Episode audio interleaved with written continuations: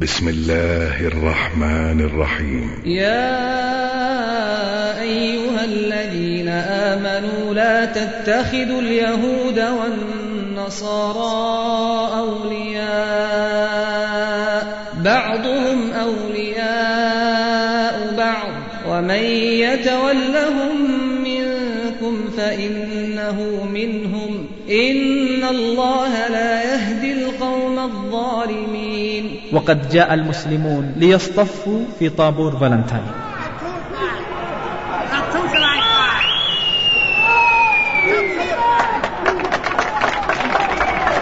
بدع بدع بدع بدع انطلاقا من قول الرسول صلى الله عليه وسلم من تشبه بقوم فهو منهم. كيف؟ عيد ديني له ارتباط وثيق بعقيدة النصارى وبوثنية الرومان. حقائق. أن عيد الحب ليس من سنة الإسلام. ولا هدي. حقائق. أن عيد فالنتاين بالنسبة لمن يحتفلون به من أهل الإسلام ما هو إلا علامة ودلالة على ضعف الانتماء للإسلام على ضحالة الثقافة وقلة البصير على الهزيمة النفسية التي يحسون بها من خلال انسياقهم في هذا التيار. فترى الذين في قلوبهم مرض يسارعون فيهم خرافات. فمن أساطيرهم إنه منذ 1700 سنة قام أحد قديسيهم وهو المدعو فالنتاين بالتحول عن الوثنية إلى النصرانية. خرافات. أسطورة ثانية. قالوا إن يوم 14 فبراير يوم مقدس لإحدى الإلهات المزعومة عندهم. خرافات. أسطورة ثالثة كان عند الرومان إحدى الإلهات المقدسات تدعى ليسيوس ذئبة أرضعت مؤسسي مدينة روما ولذلك جعلوا هذا التاريخ عيدا يحتفلون فيه. هكذا قالوا في أساطيرهم ذئبة ترضع طفلين. أين عقولكم؟ أين ثقافتكم؟ يا أيها لا تتخذوا الذين اتخذوا دينكم هزوا ولعبا من الذين أوتوا الكتاب من الذين أوتوا الكتاب من قبلكم والكفار أولياء واتقوا الله إن كنتم مؤمنين هذا تنفير من موالاة أعداء الإسلام وأهله. ومن هنا جاءت هذه المحاضرة لنتبين جميعا هل لأهل الإسلام علاقة بهذا العيد من قريب أو بعيد. أحد للإنتاج الإعلامي والتوزيع. تقدم عيد الحب القصة والحقيقة للشيخ خالد بن عبد الرحمن الشايع. بسم الله الرحمن الرحيم. الحمد لله رب العالمين. وصلى الله وسلم على المبعوث رحمة للعالمين نبينا محمد وعلى آله وصحبه ومن والاه. أما بعد فمن المظاهر التي يتكرر اهتمام عدد من الناس بها في شهر فبراير من العام الإفرنجي ما يسمى عيد الحب. هذا العيد في الواقع أنه دخيل على المجتمعات الإسلامية. ولأجل ذلك كان من المهم أن يعرف الشباب والفتيات وعموم الناس من أهل الإسلام حقيقة هذا العيد. ومن هنا جاءت هذه المحاضرة لنتبين جميعا هل لأهل الإسلام علاقة بهذا العيد من قريب أو بعيد؟ وهل مشاركة من يشارك في الاحتفال به عن عقيدة أم عن فراغ وجهل أم ماذا؟ وهل تأثر من تأثر به ناشئ عن أزمة حب يعيشونها أم أنها أزمة في رصيدهم الفكري والثقافي أم ما هي حقيقة الأمر؟ وكان من المهم جدا أيضا أن يدرك المحتفلون بهذا العيد الحبي إن صح التعبير أن يدركوا حقيقة هذا العيد. كيف بدأ؟ ما هي قصته؟ ما صلة الذئاب به؟ أيضا ما هي نظرة الكنيسة النصرانية لهذا العيد؟ ومسائل أخرى أرجو أن أوفق في إلقاء الضوء عليها من خلال هذه المحاضرة. وأسأل الله سبحانه يعمر قلوبنا جميعا بحبه وحب كل عمل يقربنا لحبه. وسوف تكون هذه المحاضرة بإذن الله تعالى مشتملة على عدد من المحاور وهذه المحاور تنتظم فيما يأتي. أولا أن نبين أن النفوس بطبعها مجبولة على حب مواسم الأفراح.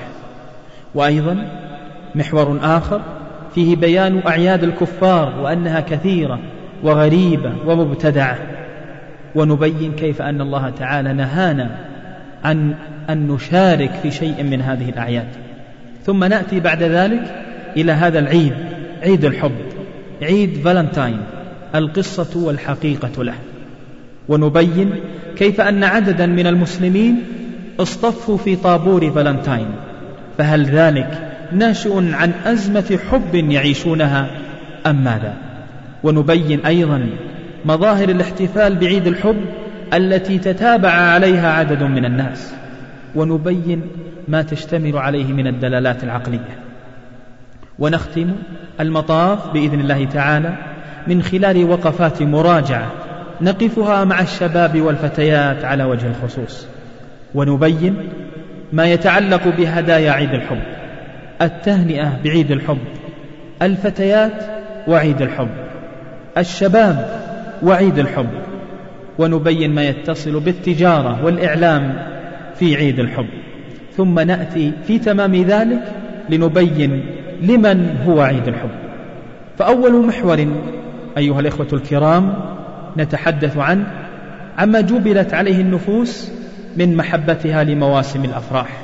فإن النفوس بطبعها محبة لمناسبات الفرح والسرور الخاصة والعامة وقد جبلت على التعلق بها. وهذا في الواقع لا غضاضة فيه في حد ذاته ولا مؤاخذة فيه ما دام في إطاره الشرعي. بل إن الشريعة مرغبة في إشاعة الفرح والحرص على إدخاله على النفوس ومرغبة أيضا في جبر خواطر النفوس الكثيرة والعمل على رفع أسباب الشقاء والتعاسة. وجاء الوعد بالثواب الجزيل على هذه الأعمال والإنسان في نفسه ينبغي أن يكون طلق المحيا لطيفا رحيما بمعنى أن يلقى الناس بالبشاشة واللطف والانبساط. وقد كان من جملة المناسبات التي تتعلق بها النفوس العيد. لماذا؟ لأن الناس يجدون فيه من الاجتماع والراحة واللذة والسرور ما هو معلوم. فيتحصل لهم بذلك من المقاصد الدينية والدنيوية شيء كثير. ولهذا فإن العيد معظم لدى عموم الناس على اختلاف مللهم لتعلق تلك الأغراض به. وللوفاء بهذا الغرض جاءت شريعة الإسلام السمحة بمشروعية عيدي الفطر والأضحى.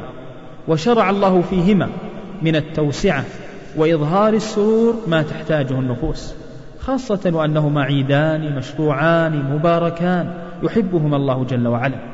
ومما يدل على هذا ما روته أم المؤمنين عائشة رضي الله عنها قالت دخل علي رسول الله صلى الله عليه وسلم وعندي جاريتان تغنيان بغناء بعاث بعاث هذا يوم من أيام المقتلة التي كانت بين الأوس والخزرج.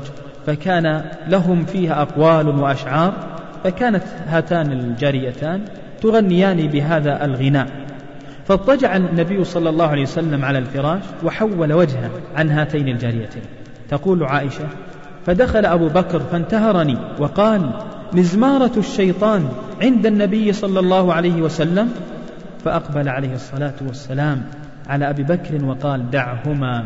فلما غفل تعني عائشة رضي الله عنها أن النبي صلى الله عليه وسلم انصرف مرة أخرى عن هذا الحديث تقول غمزتهما فخرجتا. هذا الحديث رواه البخاري ومسلم. وجاء في رواية أن النبي صلى الله عليه وسلم قال يا أبا بكر إن لكل قوم عيدا وهذا عيدنا. وفي رواية في المسند أن عائشة رضي الله عنها قالت قال رسول الله صلى الله عليه وسلم يومئذ لتعلم يهود أن في ديننا فسحة. إني أرسلت بحنيفية سمحة إذا دين الإسلام فيه ما يدعو إلى الفرح ليس دينا غلاق أو دين شدة وغلظة أو يمنع من الانبساط والبشاشة. من فهم هذا المفهوم فإنه لم يفهم حقيقة الإسلام. في دين الإسلام من الفرح والسرور ما لا يعيه إلا أهل العلم بكتاب الله وسنة رسول الله صلى الله عليه وسلم. أيضا شرع الله للناس عيدا أسبوعيا وذلك يوم الجمعة. فقد ضل عن هذا اليوم اليهود والنصارى واختاروا بدله السبت والأحد وصاروا تبعا للمسلمين. وجعل الله للجمعة من الخصائص والفضائل ما هو معلوم. ولهذا كان من هدي النبي صلى الله عليه وسلم تعظيم يوم الجمعة وتشريفه وهذا كله من رحمة الله تعالى بهذه الأمة المحمدية وتكميل دينها له. ومن نافلة القول هنا أيها الإخوة الكرام أن يتأكد المسلم أن أكمل الهدي وأفضل الشرع هو ما جاء به خاتم الأنبياء والرسل محمد صلى الله عليه وسلم. قال الله تعالى اليوم أكملت لكم دينكم وأتممت عليكم نعمتي ورضيت لكم الإسلام دينا. محور آخر نتحدث عنه أعياد الكفار كثيرة وغريبة ومبتدعة. نعم هكذا إذا تأملنا فيما عند الأمم الأخرى من الأعياد. نجد أن عندهم من الأعياد الشيء الكثير. فلكل مناسبة قومية عيد. لكل فصل من فصول العام عيد. للأم عيد للعمال عيد للزراعات للزهور وهكذا. حتى يوشك ألا يوجد شهر إلا وفيه عيد خاص. وأدخلوا فيها من الاعتقادات والأعمال المنكرة الشيء الكثير. وكل هذا من ابتداعاتهم ووضعهم وصنع أنفسهم. قال الله تعالى ورهبانية ابتدعوها ما كتبناها عليهم. ولهذا فإن مواعيد هذه الأعياد تغيرت على مر السنين بحسب الأهواء السياسية والاجتماعية وغير ذلك. ويقترن بهذه الأعياد من الطقوس والعادات وأنواع له ما يطول سرده. وهذا تذكره عنه الكتب المتخصصة بالتفصيل. ومن غرائب الأعياد اليوم في العالم أعياد الوثنيين وأهل الكتاب من اليهود والنصارى التي تنسب إلى آلهتهم وأحبارهم ورهبانهم المزعوم. كعيد القديس الذي يدعونه برثلوميو وعيد القديس ميكائيل عيد القديس أندروس عيد القديس فالنتاين وهكذا. وهذه الأعياد يصاحبها مظاهر عديدة كتزيين البيوت إيقاد الشموع الذهاب آه، للكنيسة صناعة الحلوى الخاصة الأغاني المخصصة للعيد بترانيم محددة صناعة الأكاليل المضاءة إلى غير ذلك من منكرات الأفعال. ومن عادات الأمم الأخرى من غير المسلمين أيضا أنهم يقيمون عيدا سنويا لكل شخص يتوافق مع يوم مولده ويسمونه عيد الميلاد. ويدعون الأصدقاء ويصنع الطعام الخاص وتضاء شموع بعدد سني الشخص المحتفل به إلى آخر ما هنالك وهذا قلدهم فيه عدد من المسلمين وللأسف الشديد. ولهذا ينبغي أن يعلم أن جميع ما لدى الأمم الأخرى من تلك الأعياد بدعة وضلال فوق ما عندهم من الكفر بالله تعالى. قال الله جل شأنه ومن يبتغي غير الإسلام دينا فلن يقبل منه وهو في الآخرة من الخاسرين. ولأهمية هذه المسألة وضرورة العناية بها أعني ما تسرب إلى المسلمين من أعياد الكفار ومناسباتهم التي ينسبونها لدينهم فقد كانت عناية الشرع بهذا الأمر بليغة ومؤكدة. فإن الله وصف عباده المؤمنين بمجانبة الكفار في أعيادهم. وذلك قوله جل وعلا والذين لا يشهدون الزور فالمراد بالزور الذي لا يشهده عباد الله المؤمنون المراد به في هذه الآية هو أعياد الكفار. كما ذكر ذلك جمع من المفسرين. وقد روى البيهقي رحمه الله عن عبد الله بن عمرو بن العاص رضي الله عنهما أنه قال من بنى ببلاد الأعاجم فصنع نيروزهم ومهرجانهم وتشبه بهم حتى يموت وهو كذلك حشر معهم يوم القيامة. والله جل شأنه قد شرع لعباده المؤمنين من الأعياد ما يستغنون به عن تقليد غيرهم كما تقدم. وقد روى أبو داود والنسائي وغيرهما بسند صحيح عن أنس رضي الله عنه قال قدم النبي صلى الله عليه وسلم المدينة ولهم يومان يلعبون فيهما فقال قد أبدلكم الله تعالى بهما خيرا منهما يوم الفطر والأضحى. يقول الحافظ بن حجر العسقلاني رحمه الله استنبط من هذا الحديث كراهة الفرح في أعياد المشركين والتشبه بهم. ثم أيها الإخوة والأخوات نتكلم عن هذا المحور وهو عيد الحب عيد فالنتاين قصته وحقيقته. وهذا العيد الذي يسمى عيد الحب كما يسميه بعض المسلمين والكفار واسمه الأصلي يوم أو عيد القديس فالنتاين Valentine's Day وقد حدده النصارى في اليوم الرابع عشر من شهر فبراير من العام الإفرنجي لعقيدة محددة ذكروها في تاريخ أعيادهم سأشير إليها بعد قليل بإذن الله. ونحن ما كان لنا أن نتوقف عند هذا العيد أو نتحدث عنه لولا أن عددا من المسلمين والمسلمات وخاصة الشباب والفتيات قد تأثروا به. فوجب أن يعرفوا حقيقة هذا العيد وأن يدركوا أن هذا العيد الذي يسمى عيد الحب عيد ديني. له ارتباط وثيق بعقيدة النصارى وبوثنية الرومان وهم يعني النصارى متخبطون في نسبته وفي بدايته. هل هو من إرثهم أم أنه من إرث الرومان؟ الذين كان لهم من الآلهة ما يشتهون. فالرومان قد جعلوا بزعمهم للحب إلها وجعلوا للنور إلها وللظلماء إلها وللنبات وللأمطار وللبحار وللأنهار وهكذا. أما النصارى فإنهم يرون في سبب ابتداعهم لهذا العيد عيد الحب والذي جعلوه محددا بيوم الرابع عشر من فبراير من كل عام يرون عددا من الأساطير.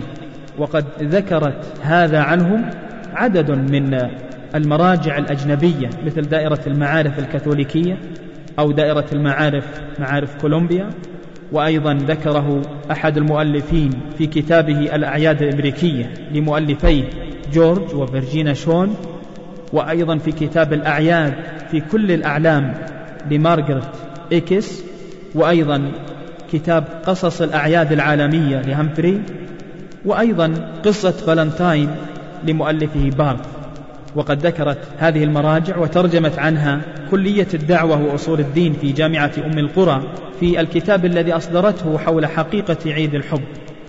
وأذكر أيها الإخوة والأخوات ما ذكره النصارى من أساطيرهم حول هذا العيد.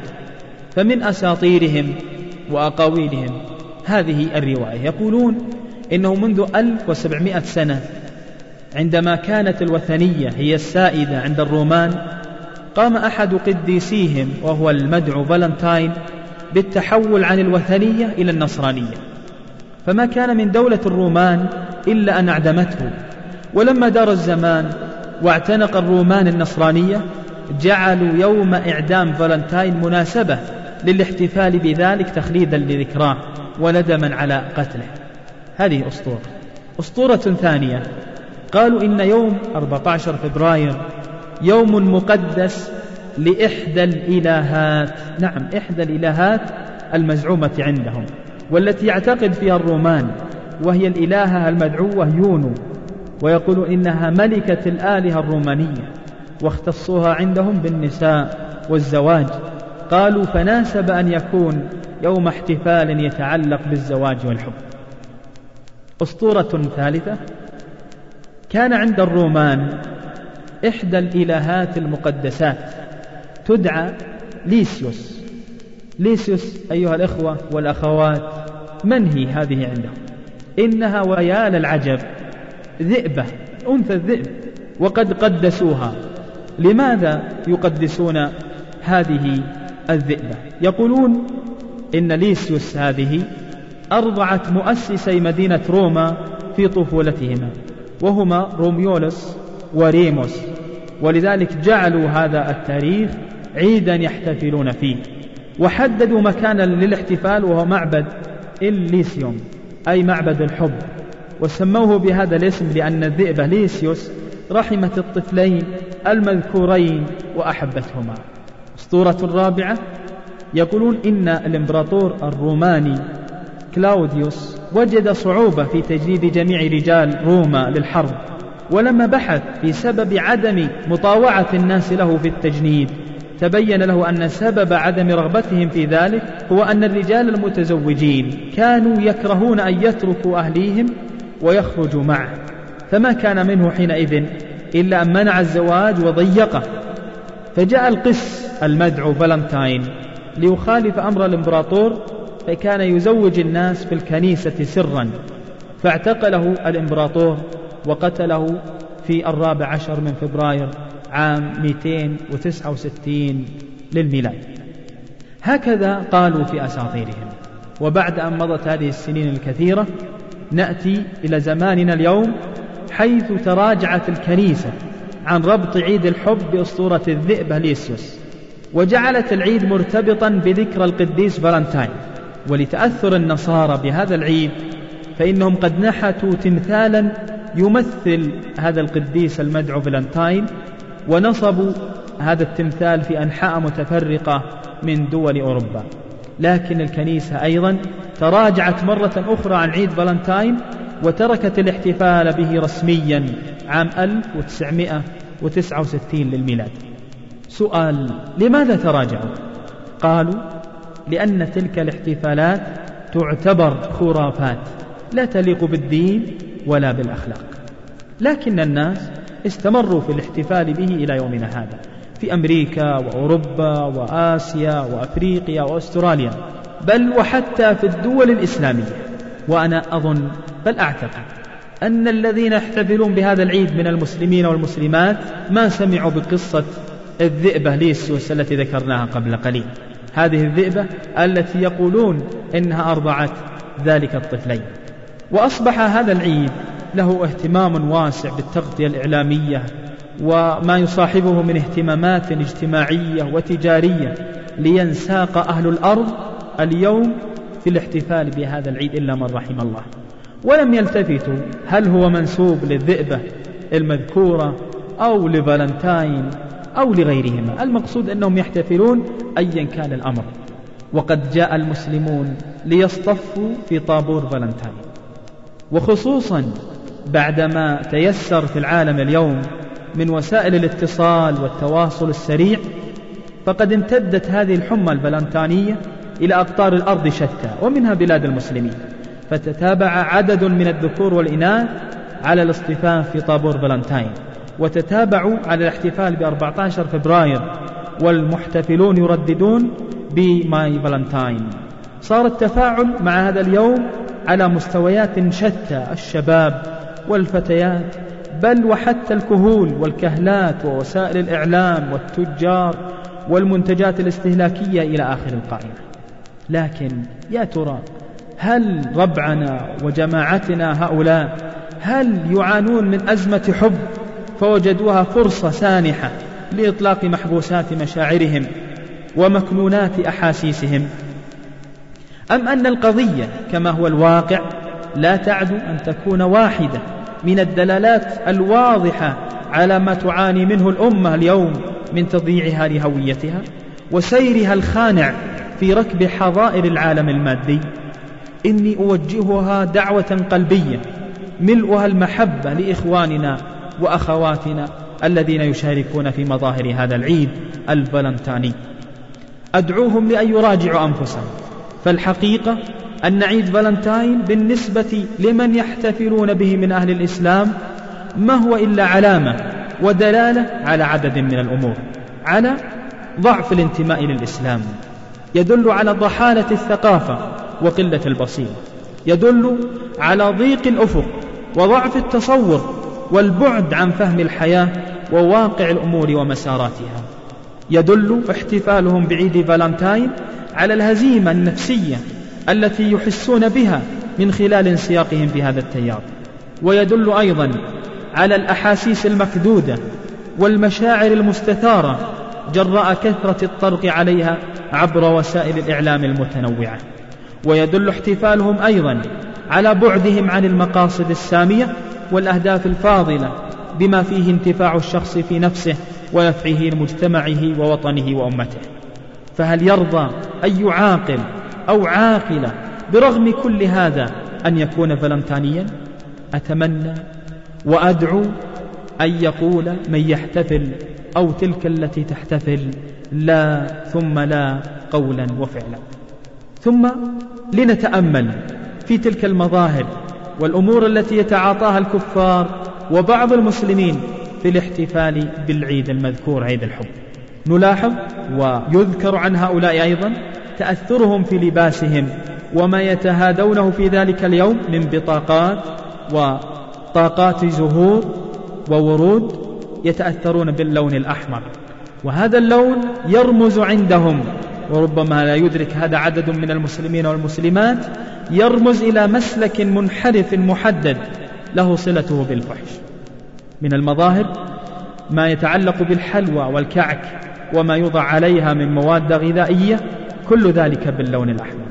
من المظاهر الاحتفالية الكتابة على البطاقات بعبارات الغرام والهيام بين الشباب والفتيات. من المظاهر شراء تمثال أو دمية حمراء تمثل حيوان الدب. نعم حيوان الدب. وقد رسم عليه ما يمثل القلب وكلمات الحب. أنا أحبك. I love you. ثم يباع بأسعار باهظة ليقدم كهدية ترمز للحب. سبحان الله. حب ودب. أي علاقة بين حيوان كريه وبين كلمة تفيض بالنبل وتتوهج بمشاعر القرب؟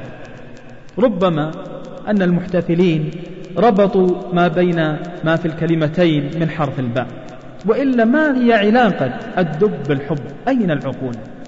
أيضا من المظاهر. ما يزعمون أنه إله الحب الذي يسمونه كيوبيد ويضعونه وهو عبارة عن عن صورة طفل له جناح ومعه قوس يسدد منها سهما.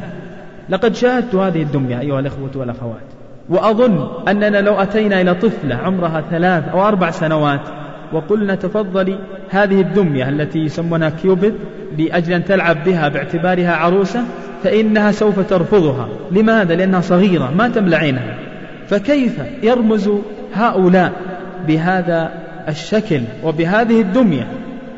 يرمز بها الكبار المحتفلون والمحتفلات إلى إله سبحان الله وتعالى علوا كبيرا عما يقولون ويزعمون. أيضا من المظاهر أن بعض الطالبات في المدارس والكليات يتفقن مع بعضهن في ذلك اليوم على لباس أحمر. أيضا من المظاهر أن بعض الطالبات في المدارس والكليات يتفقن مع بعضهن في ذلك اليوم على لباس أحمر الجاكيتات والبلايز والشراب ونحو ذلك. أيضا من المظاهر بعض الأزواج من الذكور والإناث يحاول أن يقوم بعمل ما فيه تعبير عن حبه للآخر. في ذلك اليوم وفي تلك الليلة. كأن يذهب للعشاء خارج المنزل في مطعم ما أو أن يشتري هدية معينة يقدمها في تلك الليلة تحديدا. ويصنع هذا بعض الناس مع خطيبته. أيضا من المظاهر أن بعض الشباب يخدع بعض الفتيات بأنه محب لها يريد الزواج بها ويتقمص جلد الحمل الوديع. خصوصا في مثل هذه المناسبة ثم تكون الكارثة.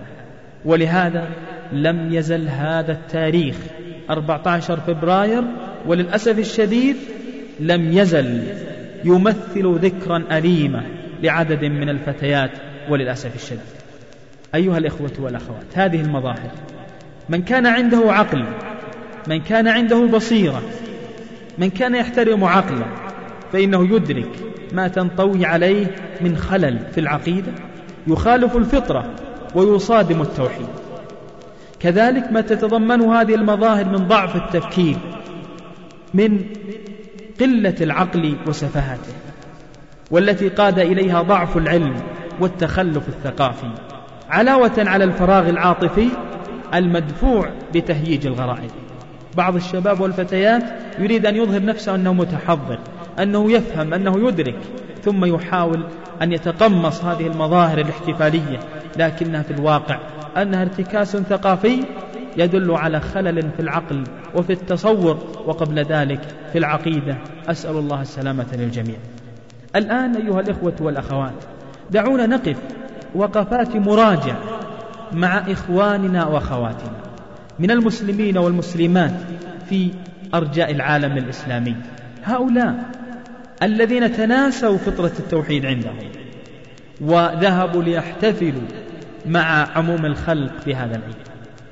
نقف الوقفة الأولى مع الشباب والفتيات فأقول لهم ماذا دهاكم إنكم اليوم يا من تحتفلون بهذا اليوم عيد الحب وما شابهه وهذا لحاجة في نفوسكم. أعلمها وتعلمونها. لكن الذي أظنه بكم بما عندكم من فطرة التوحيد لله جل وعلا. أنكم لو علمتم الخلفية الدينية لهذا الاحتفال وما فيه من رموز الابتداع أو الشرك بالله جل وعلا والتظاهر بأن معه إلها آخر تعالى الله عن ذلك علوا كبيرا. لو أدركتم ذلك وعلمتموه لأدركتم في الحين نفسه فداحة خطئكم وشناعة توجهكم وتأثركم فظني بكم وبما عندكم من الفطرة أن الإخلال بالعقيدة أمر لا مساومة فيه عندكم. وإن وقع منكم ما يقع منا جميعا من لمم وزلل ومعاصي. فكيف أيها الإخوة والأخوات يا من تحتفلون كيف تقبلون بتلك الهرطقات والمزاعم الساقطة بدعوة آلهة غير الله جل وعلا؟ أين عقيدة التوحيد التي نشأتم عليها؟ أين فطرتكم التي تأبى دعوة غير الله؟ أين غيرتكم على دين الله؟ أين حبكم لمن خلقكم وأوجدكم ومن كل خير منحكم؟ والذين آمنوا أشد حبا لله. أين أين أشياء كثيرة من أمور العقيدة؟ كيف راجت عليكم تلك التصورات السخيفة؟ ذئبة ترضع طفلين أو دب أو دجاجة أو غير ذلك أين عقولكم؟ أين ثقافتكم؟ أين احترامكم لذواتكم؟ ثم لنقف مع هدايا عيد الحب. فقد قرر أهل العلم رحمهم الله أنه لا يجوز للمسلم أن يقبل أي إهداء أو طعام صنع لمناسبة عيد من أعياد الكفار. يقول شيخ الإسلام ابن تيمية رحمه الله ومن أهدى للمسلمين هدية في هذه الأعياد. مخالفة للعادة في سائر الأوقات غير هذا العيد لم تقبل هديته خصوصا إن كانت الهدية مما يستعان بها على التشبه بهم. ولهذا فإن المتعين أقول إن من المتعين على الآباء والأمهات أن يلاحظوا هذا الأمر على أولادهم وخاصة إذا رأوا من بناتهم تخصيص اللباس الأحمر في ذلك اليوم البلايز والجاكيت والجوارب والأحذية وهكذا لو طلبوا منهم شراء الورود والبطاقات الخاصة بذلك اليوم فيبين لهم حقيقة الأمر بأسلوب شرعي تربوي مقنع. أيضا المدرسات ينبغي أن يفتحن باب الحوار مع الطالبات حول هذه القضية أن يبين لهن حقيقة هذا العيد وما فيه من خرافات وأن يسمعن منهن ما يدور بأنفسهن حتى يمكن تعديل هذه التصورات الآخرة. ونقف أيضا عند مسألة التهنئة بعيد الحب. فإن مما يؤسف له أن من المسلمين والمسلمات من ينساق في تيار هذا العيد الوثني ويتبادلون التهنئة وهذا أمر له خطورته على دينهم.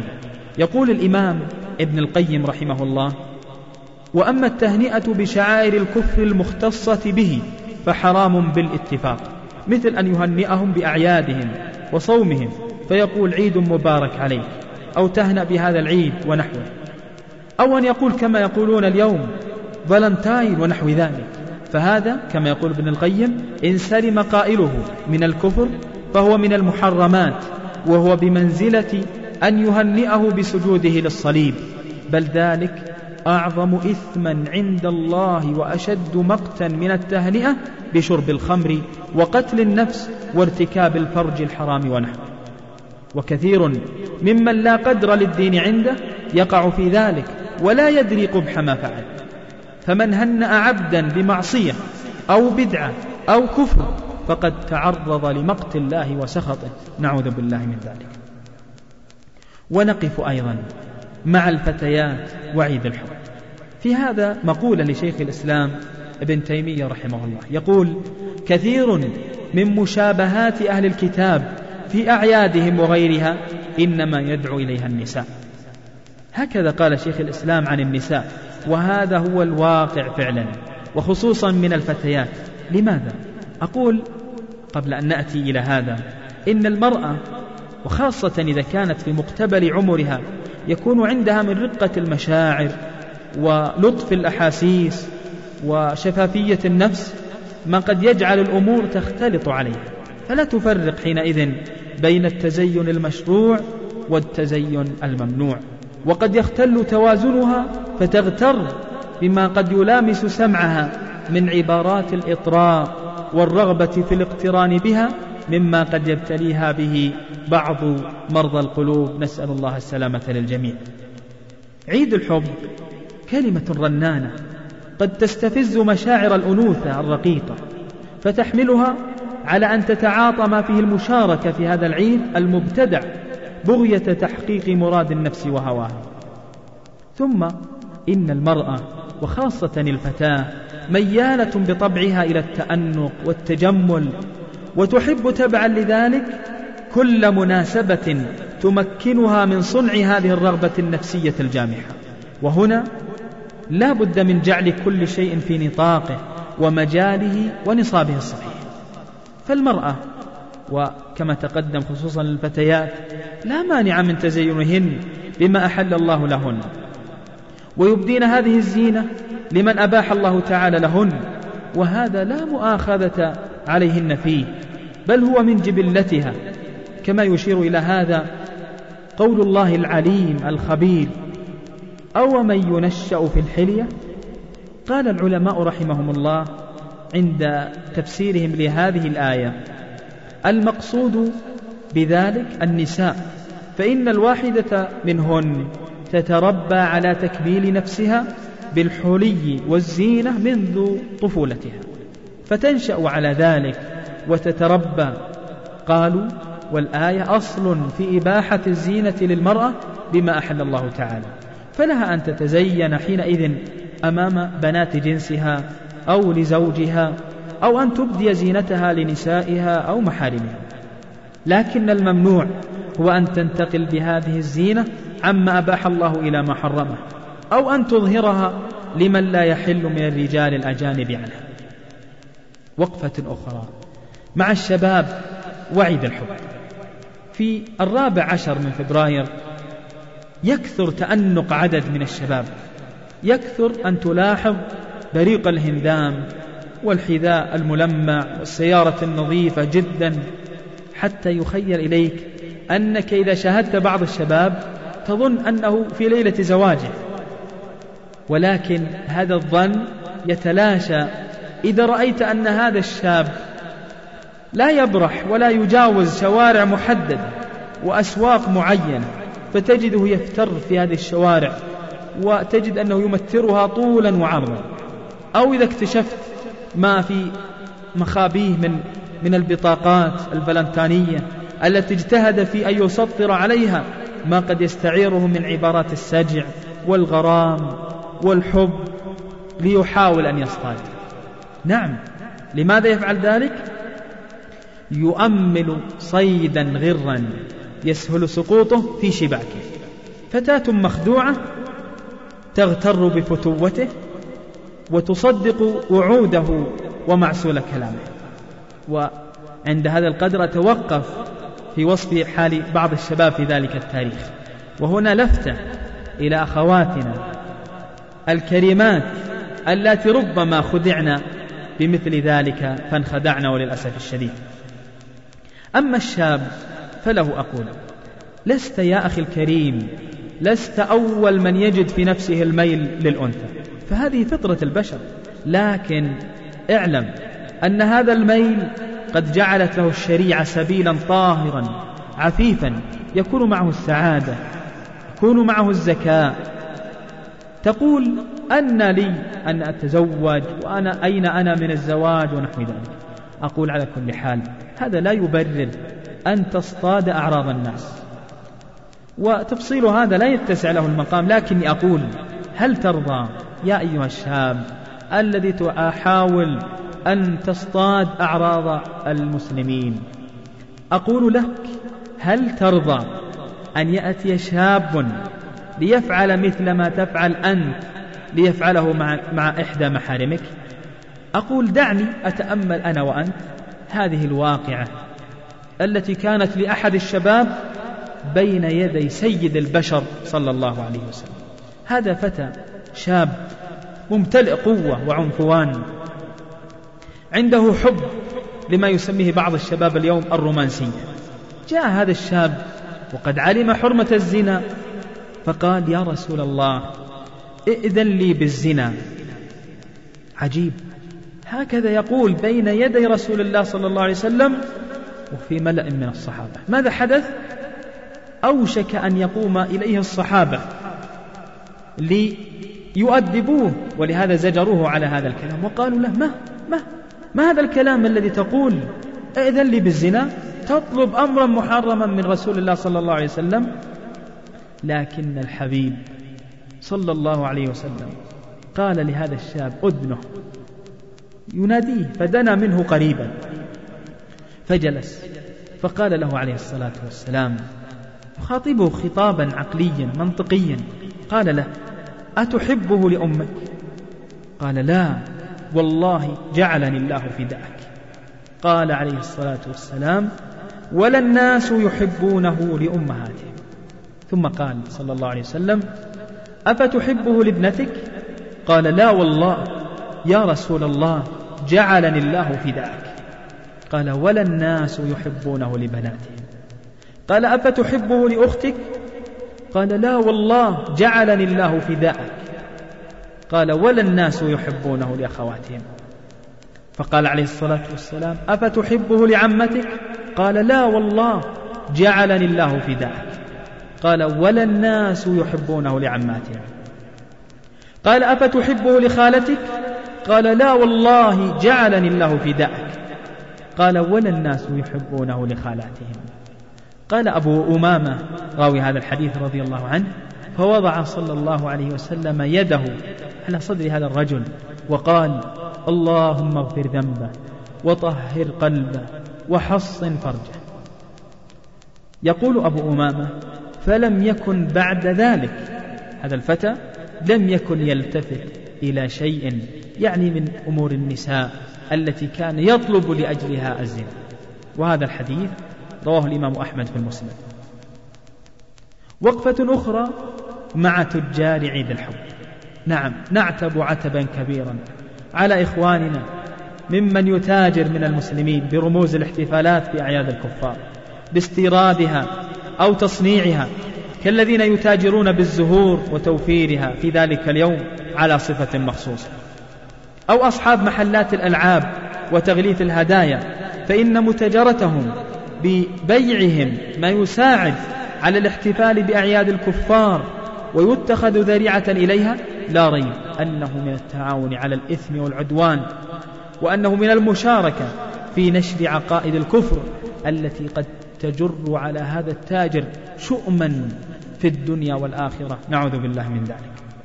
قال شيخ الإسلام ابن تيمية رحمه الله ولا يبيع المسلم ما يستعين المسلمون به على مشابهتهم يعني على مشابهة الكفار في العيد من الطعام واللباس ونحو ذلك لأن في ذلك إعانة على المنكر.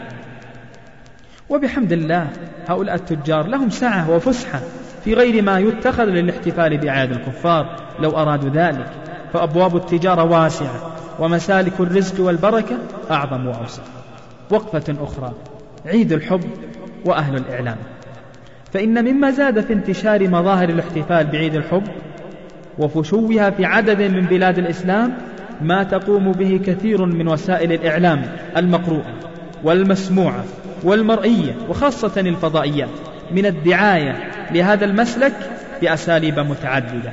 حتى انطلى الأمر على البسطاء من الناس ممن لا يملكون من الوعي الثقافي ما يحصنهم ضد هذه المسالك العوجاء وخاصة الطلاب والطالبات في التعليم العام والعالي. وأيضا أولئك التجار الذين يدفعون أموالا للدعايات لتلك المنتجات التي تلحق بعيد الحب وللأسف الشديد. ولا يخفى ما يتوجب على حملة الفكر وأهل الإعلام من المسلمين من قيامهم برسالتهم في حماية حياض الإسلام الفكرية. وقبل ذلك العقدية من أن يعبث بها نظراؤهم ممن يكيد للإسلام وأهله. إنه لمن المؤسف حقا.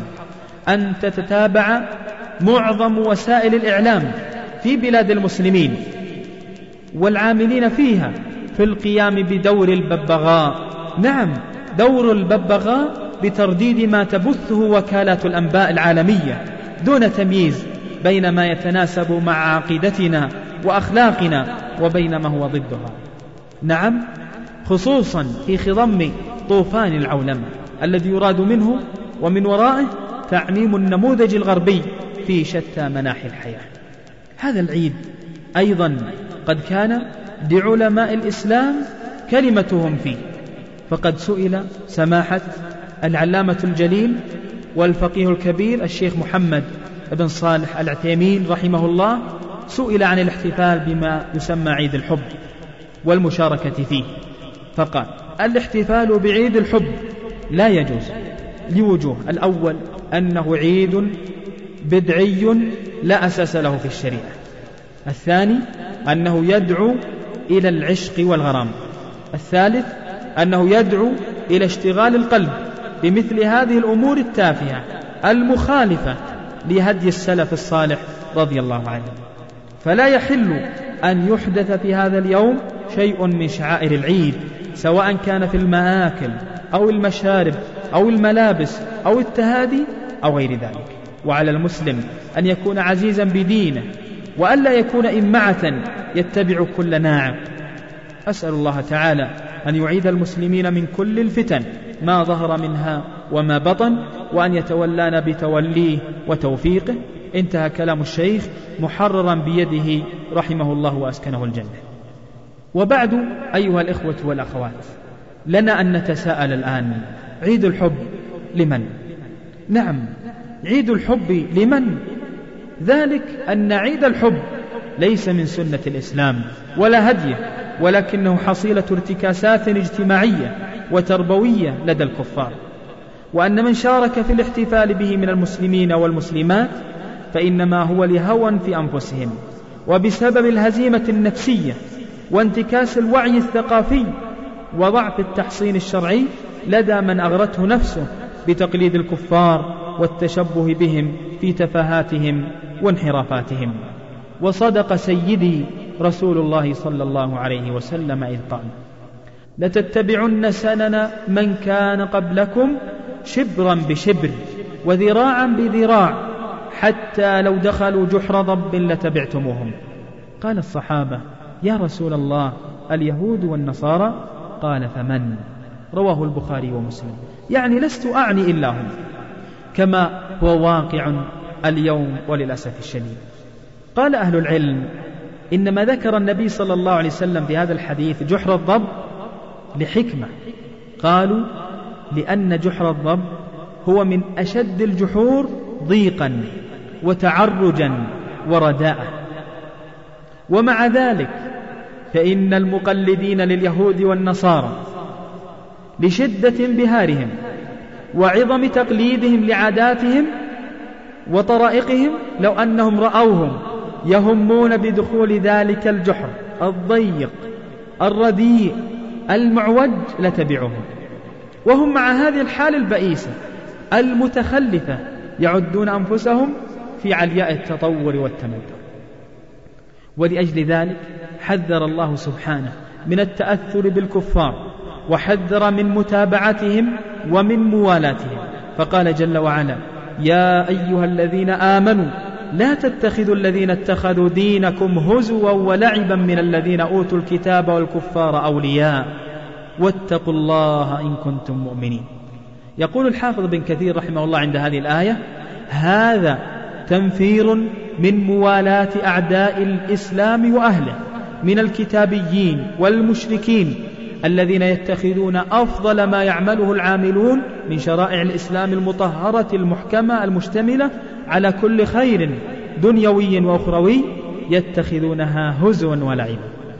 وثبت في المسند وسنن أبي داود أن رسول الله صلى الله عليه وسلم قال من تشبه بقوم فهو منهم. قال العلماء رحمهم الله في معنى هذا الحديث من تشبه بقوم أي تزيى بزيهم في ظاهره محبة وإعجابا وسار على هديهم وتخلق بأخلاقهم وعمل أعمالهم فهو منهم حكما بحسب ما أخذ عنهم فإن بين الظاهر والباطن مناسبة وارتباطا وقد بعث الله محمدا صلى الله عليه وسلم بشرعة ومنهاج فيهما من الأقوال والأفعال والمظاهر ما يباين سبيل المغضوب عليهم والضالين وينفصل عنهم. بما يوجب على كل مسلم ومسلمة أن يحذر مزلق التشبه والتأثر بعادات الكفار.